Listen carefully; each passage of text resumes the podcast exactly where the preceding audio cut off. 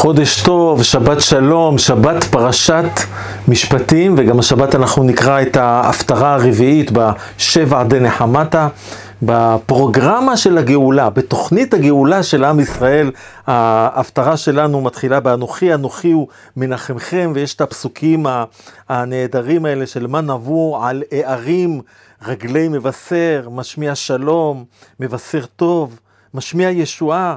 אומר לציון מלאך אלוהיך. אז אולי בסוף הדברים נספיק גם כן להגיע להפטרה הכל כך מיוחדת בשורת ההפטרות הזאת של אה, שבע דנחמתה, ונתחיל מהפרשה שלנו, פרשת שופטים ושוטרים. אה, תיתן לך בכל שעריך. לפני כמה שנים, יש איזה מישהו שכתב ספר שנקרא מצעד האיוולת היהודי. איי, כמה היהודים האלה עושים דברים שטויות וכן הלאה וכן הלאה. אה, מין סוג של ספר קטרוג על העם היהודי. אם היה לי פנאי, הייתי כותב ספר של מצעד הנצח היהודי. מצעד העוצמה של עם ישראל ששומרת עליו במשך אלפי שנים, שאין לזה אח ורע בשום אומה ולשון. והוא אחד הסודות של העם שלנו, זה הפרשה שלנו. פרשת שופטים ושוטרים תיתן לך בכל שעריך. יש בעולם כל מיני דתות. אנחנו, להבדיל מאומות, מאומות העולם, הדת שלנו היא לא מלמטה למעלה, היא לא הומצאה על ידי בני אדם, אלא היא דת אלוקית, היא דת של מלמעלה למטה, הקדוש ברוך הוא ירד להר סיני ונתן תורה, וזה נושאים שעסקנו בהם בהזדמנויות אה, אחרות. אבל אחד הדברים המיוחדים ב- ב- ביהדות, זה שהיהדות היא דת אומה. מה הכוונה דת אומה? ישנם דתות שהן של פרטים, של אנשים פרטיים. הנצרות לדוגמה היא דת של פרטים. היהדות יש בה היררכיה שלמה של אומה, וזה רואים את זה בפרשה שלנו. יש שופטים, יש מלך, יש כהן, יש נביא, יש כהן משוח מלחמה, יש צבא, אה, אה, וכן הלאה וכן הלאה, יש זקני ישראל. יש ציבוריות, בעם ישראל יש ציבוריות. והפרשה שלנו באמת מתחילה בעניין הזה של שופטים ושוטרים תיתן לך בכל שעריך. אתם זוכרים, ראינו את זה גם בפרשות של אה, קריאת שמע, על מזוזות ביתך ובשעריך. איפה יש לנו שער? שאנחנו נמצאים כאן בארץ ישראל. שער הוא ביטוי של יציבות, של קביעות, של אה, אה, אה, משהו שהוא נצחי, הוא לא משהו שהוא הוא, הוא נייד. זה תמיד מזכיר לי, כשאני רואה את זה, אה, לפני שנים יצא לי להיפגש לראשונה עם ספר שכתב, סיפור שכתב עגנון שנקרא האדונית והרוכל. שבמשך השנים זה, עברתי איתו גלגולים, בהתחלה חשבתי שהסיפור הזה הוא סיפור מתועב ונורא, ומעיד על אופיו המטורף כביכול של שי עגנון. אגב, השבוע אה, יום, אה, אה, יום ההולדת שלו, נדמה לי, זה י"ח ב... י"ח באב, יום ההולדת של, של שי עגנון. ולימים הבנתי שהסיפור הזה, אדונית והרוכל, הוא, הוא כל כך מהותי, הוא אולי אחד הסיפורים החשובים ביותר שכתב עגנון. ויש שם שתי דמויות בסיפור, האדונית, שזה מין גויה כזאת, אה, אה, עם כל המשמעויות של זה, רצחנית, אה, אוכלת אדם, משהו נורא ואיום. ויש את היהודי, היהודי הזה שהוא נווד והוא הולך ממקום למקום ואין לו יציבות, ולכן הוא רוכל, היא אדונית, והוא רוכל. כי בגלות זו הסיטואציה. אומות העולם הם האדונים שלנו. הם יקבעו מתי יהיה לנו מה לאכול, מתי לא יהיה לנו מה לאכול, יהיה לנו איפה לגור, לא יהיה לנו איפה לגור, לגרש אותנו ממקום למקום, להיות נעים ונדים, נעים ונדים בעולם, ואין לנו בית משלנו. הפרשה שלנו מתחילה במשהו מאוד מאוד חזק, שופטים ושוטרים תיתן לך בכל שעריך. השער, שזה המקום הציבורי, זה הביטוי של הציבוריות, והביטוי אגב גם כן של היציבות, כמו שאמרתי קודם. אנחנו מכירים לדוגמה בנחמיה, כשהוא בא לארץ, רואה את חומות ירושלים פרוצים ושעריה שרופים באש. זאת אומרת, אין אומה, אנחנו מפוזרים לכל עבר. והפעולה הראשונה שעושה נחמיה, זה ביצור החומה והצבת השערים. לאחר מכן הוא יעבור לעסוק במשהו נוסף שתכף אדבר עליו. אבל הפרשה שלנו מתחילה בדיוק בעניין הזה. ומה צריך לשים בשער את השופטים והשוטרים? את סדרי הדין, את החיים התקינים של חברה. שאם אני מתקוטט עם השכן שלי, אז לא בזכות זה שאני חזק, אני אנצח אותו. אלא אני אצטרך לבוא איתו לבית הדין ולהתדיין איתו שם, ושם הם יכריעו. ואם אני לא אשמע לשופט, אז יש שוטר, שהוא זה שיפעיל את הדין. אז זה בדיוק הביטוי הזה של שופטים ושוטרים, סדרי חברה תקינים, וכמובן יש פה את ההוראות המאוד מאוד אה, חדות לגבי, ה, אה, לגבי השופטים. אזהרה, אה, אה, שפטו את העם משפט צדק, לא תטה משפט, לא תכיר פנים, לא תיקח שוחד. אנחנו מכירים את זה אגב גם בפרשת משפטים, יש כמה וכמה אזהרות על, על, על בתי הדין, על השופטים. זה מקום של כוח. במקום של כוח, במקום של שררה, ישנה סכנה מאוד מאוד גדולה. אגב, צריך לדעת, אנחנו לא כמו הנוצרים, שאומרים שיש משהו שהוא לא טוב, אז אני לא עושה אותו, כן? אה, יש אנשים שמתקלקלים בקשרים בין איש לאישה, אז לא מתחתנים אה, וכולי, או כל מיני קשקושים כאלה. יש הרבה דברים שיש בהם יכולות להיות בהם בעיות, אבל אנחנו בכל זאת אה, עושים אותם, אנחנו מקיימים אותם, ואנחנו חייבים אותם, ואנחנו לא אומרים, אין בתי משפט חס ושלום. צריך משפט, אבל צריך שיהיה משפט צדק. ויש פה עוד כמה הוראות מאוד מאוד חשובות, אבל ניגע פה עוד נקודה אחת בעניין הזה של המשפט. שמופיע, ובמיוחד בפרשה שלנו, מה שלא מופיע בפרשת משפטים, לדוגמה, אה, בחומש, אה, בחומש שמות שם, פרקים אה, כ"ב, כ"ג, כ"ד, אם אני לא טועה, שם כל ענייני המשפט שמופיעים שם. מה שיש אצלנו זה הממלכתיות של המשפט. מה זה הממלכתיות של המשפט? שישנו בסופו של דבר קצה, ישנו פירמידה ששם מוכרעים הדברים. למה הכוונה? אם לדוגמה, יש בית דין שנמצא במקום אחד, שהוא פוסק משהו אחד, ובא מישהו וחולק עליו, ו, אה, ואין הכרעה, אז המקום שבו יש החלטה סופית, כמו אצלנו שיש בית המשפט העליון, אבל כמובן אנחנו הולכים לבית משפט צדק, על בית דין של חכמי ישראל, שזה לא מה שאנחנו מכירים אצלנו של חבר, אה, אה, חבר מביא חבר וכן הלאה, וכל מה שאנחנו מכירים אצלנו. זה בדיוק הביטוי של, כמו שאמרתי, משפט אחד. אין אפשרות שיהיה אה, שתי דעות, יכולות להיות שתי דעות, אבל לא שתי הלכות שונות. הדוגמה הקלאסית, אגב, כאן יש את הביטוי שנקרא זקן ממרא. מה זה זקן ממרא? ככה זה נפסק להלכה. אותו אחד, שהאיש אשר יעשה בזלדון לבלתי שמוע אל הכהן העומד לשרת שם את השם אלוקיך אל השופט, ומת האיש ההוא, וביערת הרע מישראל. כי אנחנו צריכים, איך כתוב פה, לא תסור מן הדבר אשר יגידו לך ימין ושמאל. ויש אירוע כזה בתולדות עם ישראל. אתם יודעים, אחרי חורבן בית המקדש, עם ישראל היה מבולבל. אה, אין את הסנהדרין בירושלים, כל המוסדות, הכל התפרק, והיה צריך להקים את הכל מחדש. וישנה מחלוקת בין חכם מאוד מאוד גדול בשם רבי יהושע לבין חכם גדול מאוד בשם רבי אליעזר, יכולים רבי אליעזר הגדול, רבי אליעזר בן אורקנוס. ישנו ויכוח בתנוחה של אחנאי, טמא, טהור, זה אומר טמא, זה אומר טהור, זה מביא ראיות לדברו, זה מביא ראיות לדברו. בסופו של דבר נפסק כמו רבי יהושע, כי רבים כמותו. ככה נפסקה להלכה. רבי אליעזר לא מקבל את דבריו של רבי יהושע, או יותר נכון, לא מקבל את דעת הרוב שפסקו נגדו. והוא מביא ראיות. אומר, כותלי בית המדרש יכיחו, ואמת המים תוכיח, ועץ החרוב יוכיח, כל מיני אה, ניסים ונפלאות שמתרחשים, להראות שהקדוש ברוך הוא איתו. אפילו יוצאת בת קול מן השמיים, ואומרת, אה, אה, מה לכם אצל רבי אליעזר החוק כמותו בכל מקום? מה אתם רוצים ממנו? ואז אומרים לו, לא בשמיים היא. הלכה נקבעת כאן, ברגע שתורה ניתנה, הלכה נקבעת כאן במקום הזה. עכשיו אני הולך איתכם לעניין הזה של מלך. בעם ישראל גם יש מלך, וישנה, אתם יודעים, מחלוקת בחז"ל, אצלנו בפרשה אה, אה, כתוב, אה, שוב פעם, זה אין כי תבוא אל הארץ, זה מצוות שקיימות בארץ, כמו שופטים ושוטרים. אגב, הרמב"ן מביא שהעניין הזה של, ה, של המשפט הוא גם בחוץ לארץ, הוא שונה. מאשר בארץ, הוא מביא את ה... מבחינת האזורים שהוא מקיף וכולי, אבל מלך זה בארץ. כי תבוא אל הארץ אשר השם אלוקיך נותן לך, וירשת וישבת בה, ואמרת, אשימה עליי מלך. וישנה מחלוקת, האם זה מצווה או רשות. ואמרת אשים עליי מלך, תגיד, או ואמרת, רצית. אז מה תעשה? שום תשים עליך מלך אשר יבחר השם אלוקיך בו. לא ככל הגויים אשר סביבותיי, לא כמוהם. אלא אשר יבחר השם אלוקיך בו. מישהו שהוא ראוי לדבר.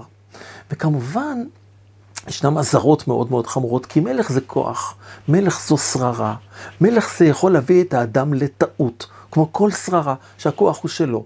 כמו בן אדם מאוד חכם, חושב שהחוכמה היא שלו, הוא טייס, אז הוא, אה, העולם הוא שלו, הוא עשיר, הוא, אני לא יודע מה, כל דבר הוא חושב שזה שלו, ולא יודע שהכל מאיתו יתברך. הוא צריך לדעת שמעל הכוח הגדול שלו, יש מישהו שנותן לך כוח לעשות חיל. ולכן המלך הכל כך נמצא בסיכון, יש עליו את המגבלות האלה של לא ירבלו סוסים, כוח צבאי ידיעו, אה, אני חזק, אני הכי חזק. או כסף וזהב, או נשים, כל מיני דברים כאלה של להראות שאני אה, בלתי מוגבל, אני אה, אדיר ב- ב- ב- בכל מה שיש לי. אומרים לו, לא ירבה לו נשים, ולא ירבה לו סוסים, ולא ירבה לו כסף וזהב. ואתם יודעים, יש מלך אחד שאמר, אני הרבה, ולא יטו את ליבי. ובסופו של דבר הוא נפל, כן, זה שלמה המלך, שלצערנו הרב עובר סוג של הידרדרות, עד כדי כך שהכתוב אומר עליו בסוף, שאז יבנה שלמה במה לכמוש שיקוץ מואב. ולמלכות שיקוץ המונים, הוא בונה בתי עבודה זרה, ככה על פי הכתוב, על פי פשט הכתוב. אמנם חז"ל מסנגרים עליו, ואומרים, הוא לא אה, בדיוק בנה, הוא לא מיכה בהם, אבל הוא מלך. אם מישהו עושה מה שהוא רוצה, אז סימן שזה ברשות המלך, סימן שזה ברצונו. אמירה מאוד מאוד קשה, לכן ישנה כאן את האזהרה. ויש פה משהו מאוד מאוד מיוחד שמופיע כאן בהמשך במצוות המלך, וזה העניין הזה של משנה התורה. שימו לב מה כתוב, היה כשבתו על כיסא ממלכתו, וכתב לו את משנה התורה הזאת על ספר מלפני הכהנים. והייתה עמו, וקרא בה כל ימי חייו. הספר תורה איתו, לכל מקום שהוא הולך. יש לו ביקור חשוב, יש לו מפגש בחוץ לארץ, יש לו מפגש פסגה, יש לו ישיבות מאוד חשובות, ספר התורה איתו. זה דבר שבסופו של דבר, כמו שאומר כאן הכתוב, למען נלמד ליראה את אדוני אלוהיו, לשמור את כל דברי התורה הזאת ואת החוקים האלה, לעשותם. ישנה חוקה, אתה מלך שמבצע את זה, אתה לא באמת מלך.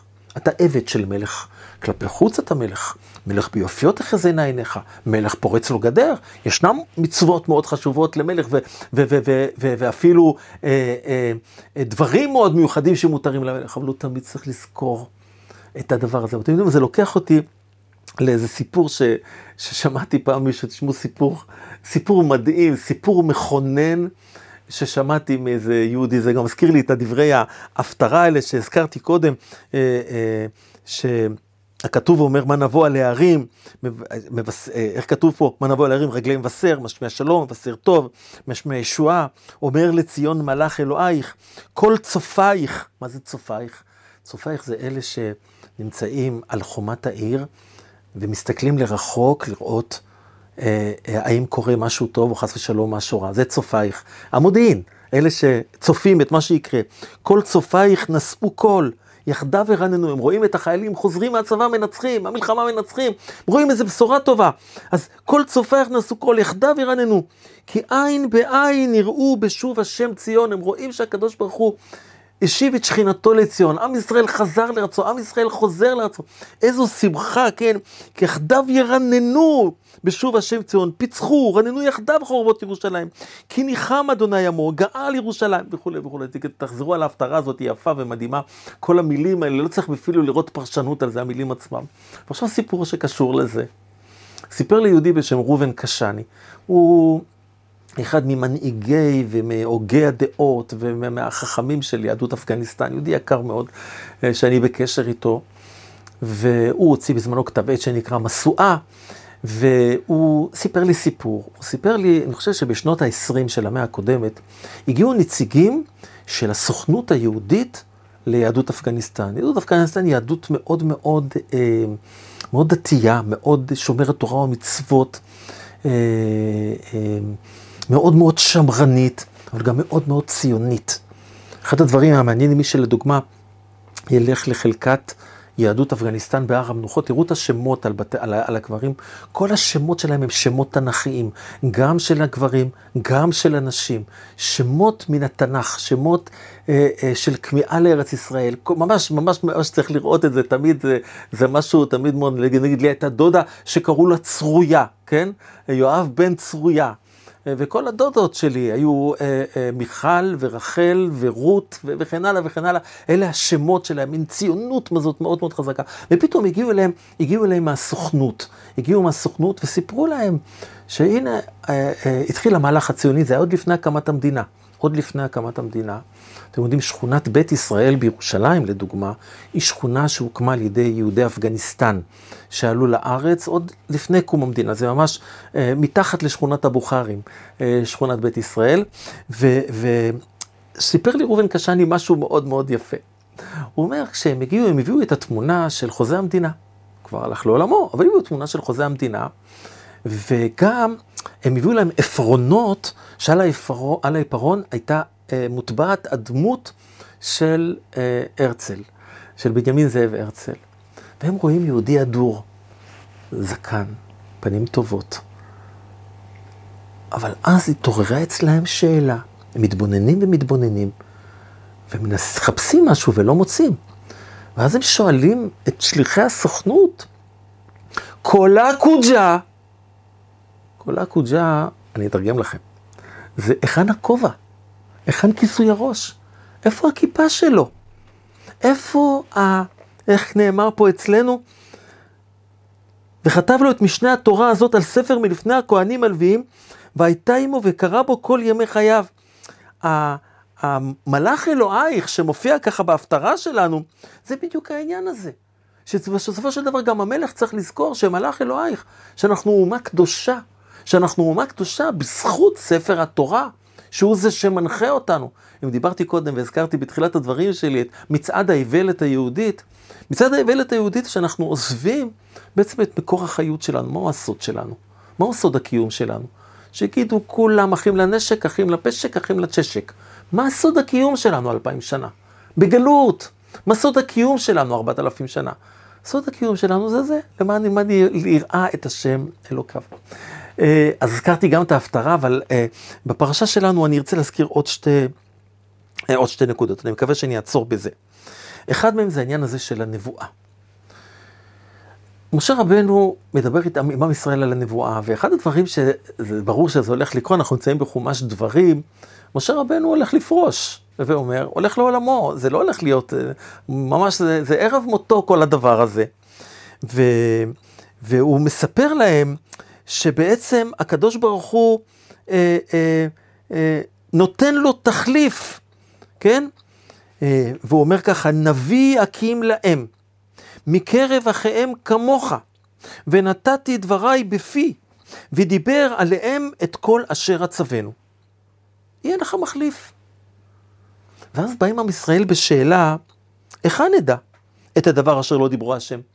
באים שני נביאים. אתן לכם דוגמה. בימי אה, ירמיהו הנביא התפתחה תופעה של נביאי שקר.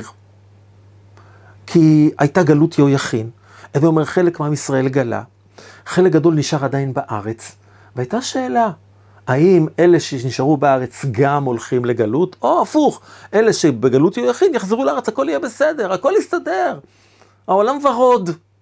ובירמיהו אמר, חבר'ה, עננים שחורים פה, לא הולך להיות טוב.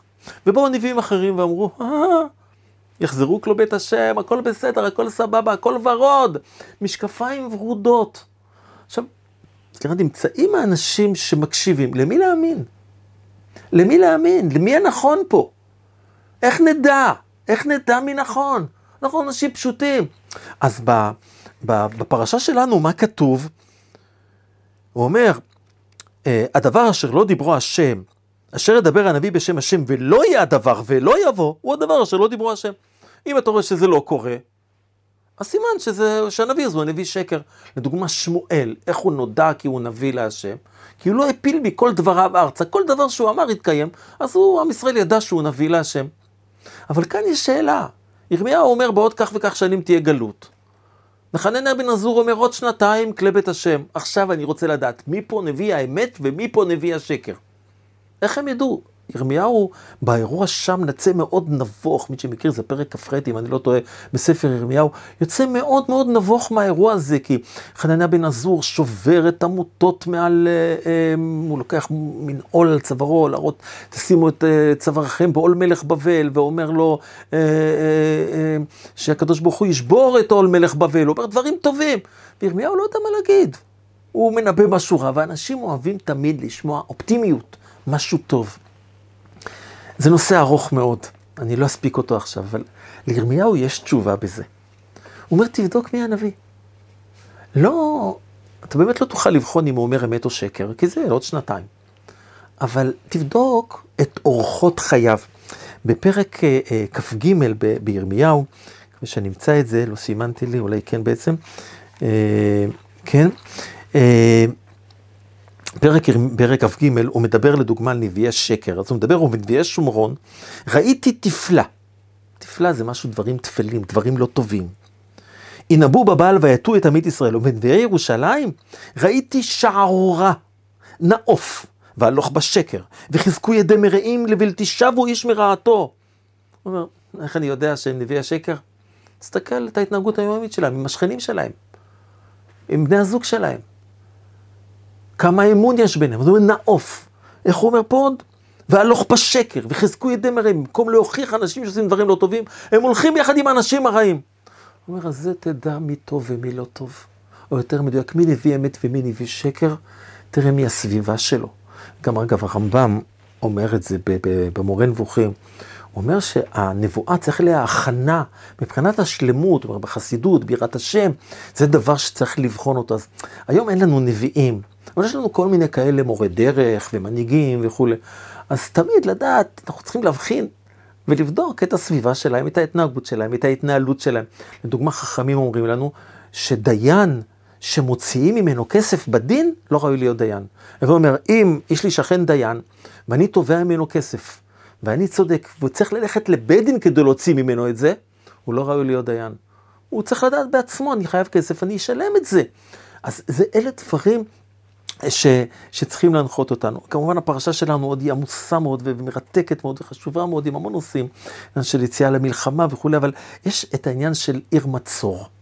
וזה אה, אה, פשוט להזכיר, אני רוצה להזכיר את טלי חתואל, השם ייקום דמה, וארבעת בנותיה, אז אני מוצא הזדמנות אה, לדבר גם כן על, ה, על העניין הזה. כי תצור אל עיר ימים רבים להילחם עליה לתופסה, לא תשחית את עצה לנדוח עליו גרזן, כי ממנו תאכל.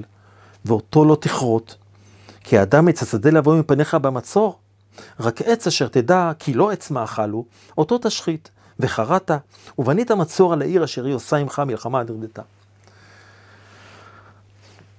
הסיפור, כולנו מכירים את הסיפור הזאת של אה, טלי חתואל וארבעת בנותיה, עשו על ציר כיסופים, ושם הערבים יצאו מן הפרדס, ירו בהם מטווח קרוב מאוד, עשו וידוי הריגה על ארבע ילדות צעירות.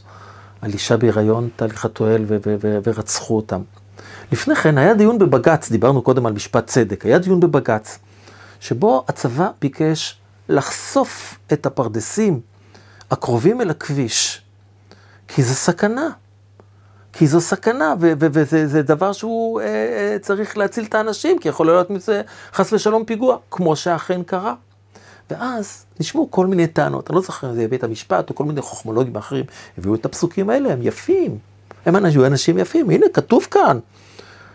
כי תצור אל עיר ימי, אין להילחם עליה, לא תופסה, אל תשחית את עצה, לנדוח עליו גרזן, כי ימינו תאכל, באמת, אנחנו לא משחיתים סתם, אבל מה קורה במקרה כזה? האם גם במקרה כזה אסור להשחית את עצה? אז פה אני רוצה להקריא לכם את דברי הרמב"ן. הרמב"ן רבי משה בן נחמן, שהוא אומר דברים כל כך ברורים אה, אה, בהקשר הזה של יציאה אה, אה, למלחמה. והוא אומר ככה, אני אתחיל אה, אה, בראשית הדברים. הוא אומר, אם כן, הזהירה התורה, לא תשחית זה לכרות אותם דרך השחתה שלא לצורך המצור. הווה אומר, אם זה לצורך המצור, אם אתה צריך עצים למצור, תשחית, גם תשחית. בסופו של דבר אתה צריך להילחם, אבל הוא אומר פה, ואני אסביר את זה בעל פה, הוא אומר, אם אתה סתם משחית עצים, אתה מראה ייאוש. אם במקום להשחית את העצים שנסמים מסביב לעיר, אתה משקה אותם, מביא דשן, מזבל אותם, גוזם אותם יפה, אתה אומר, הנה, אני הולך להישאר פה, העיר הזאת בידי. זה יחליש את האויב שנמצא בתוך העיר. אבל הוא בהמשך אומר דברים יותר מזה. הוא אומר, וטעם אותו תשחית וחרטה, כי מותר אתה לכרות אותו, לבנות המצור, וגם להשחיתו עד רידתה. כי לפעמים תהיה השחתת צורך הכיבוש, כגון שיהיו אנשי העיר יוצאים ומלקטים עצים ממנו, או נחבאים שם ביער להילחם בכם, או שהם לעיר, לעיר למחסה או למסתור מאבן נגף. הוא אומר, הם משתמשים בפרדס הזה כדי לתקוף אתכם.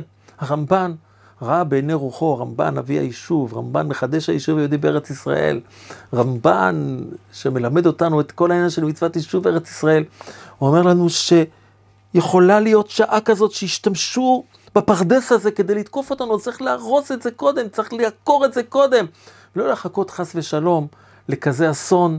ורק לאחר מכן לבוא ולכרות את, ה, אה, לכרות את העצים האלה. אז אה, גם היום הזכרנו את אה, טלי חתואל וארבעת בנותיה, נמצאים בחודש הרחמים והסליחות, שהקדוש ברוך הוא ישלח לנו בעזרת השם את אהבתו, את קרבתו, אני לדודי ודודי לי, שבת שלום.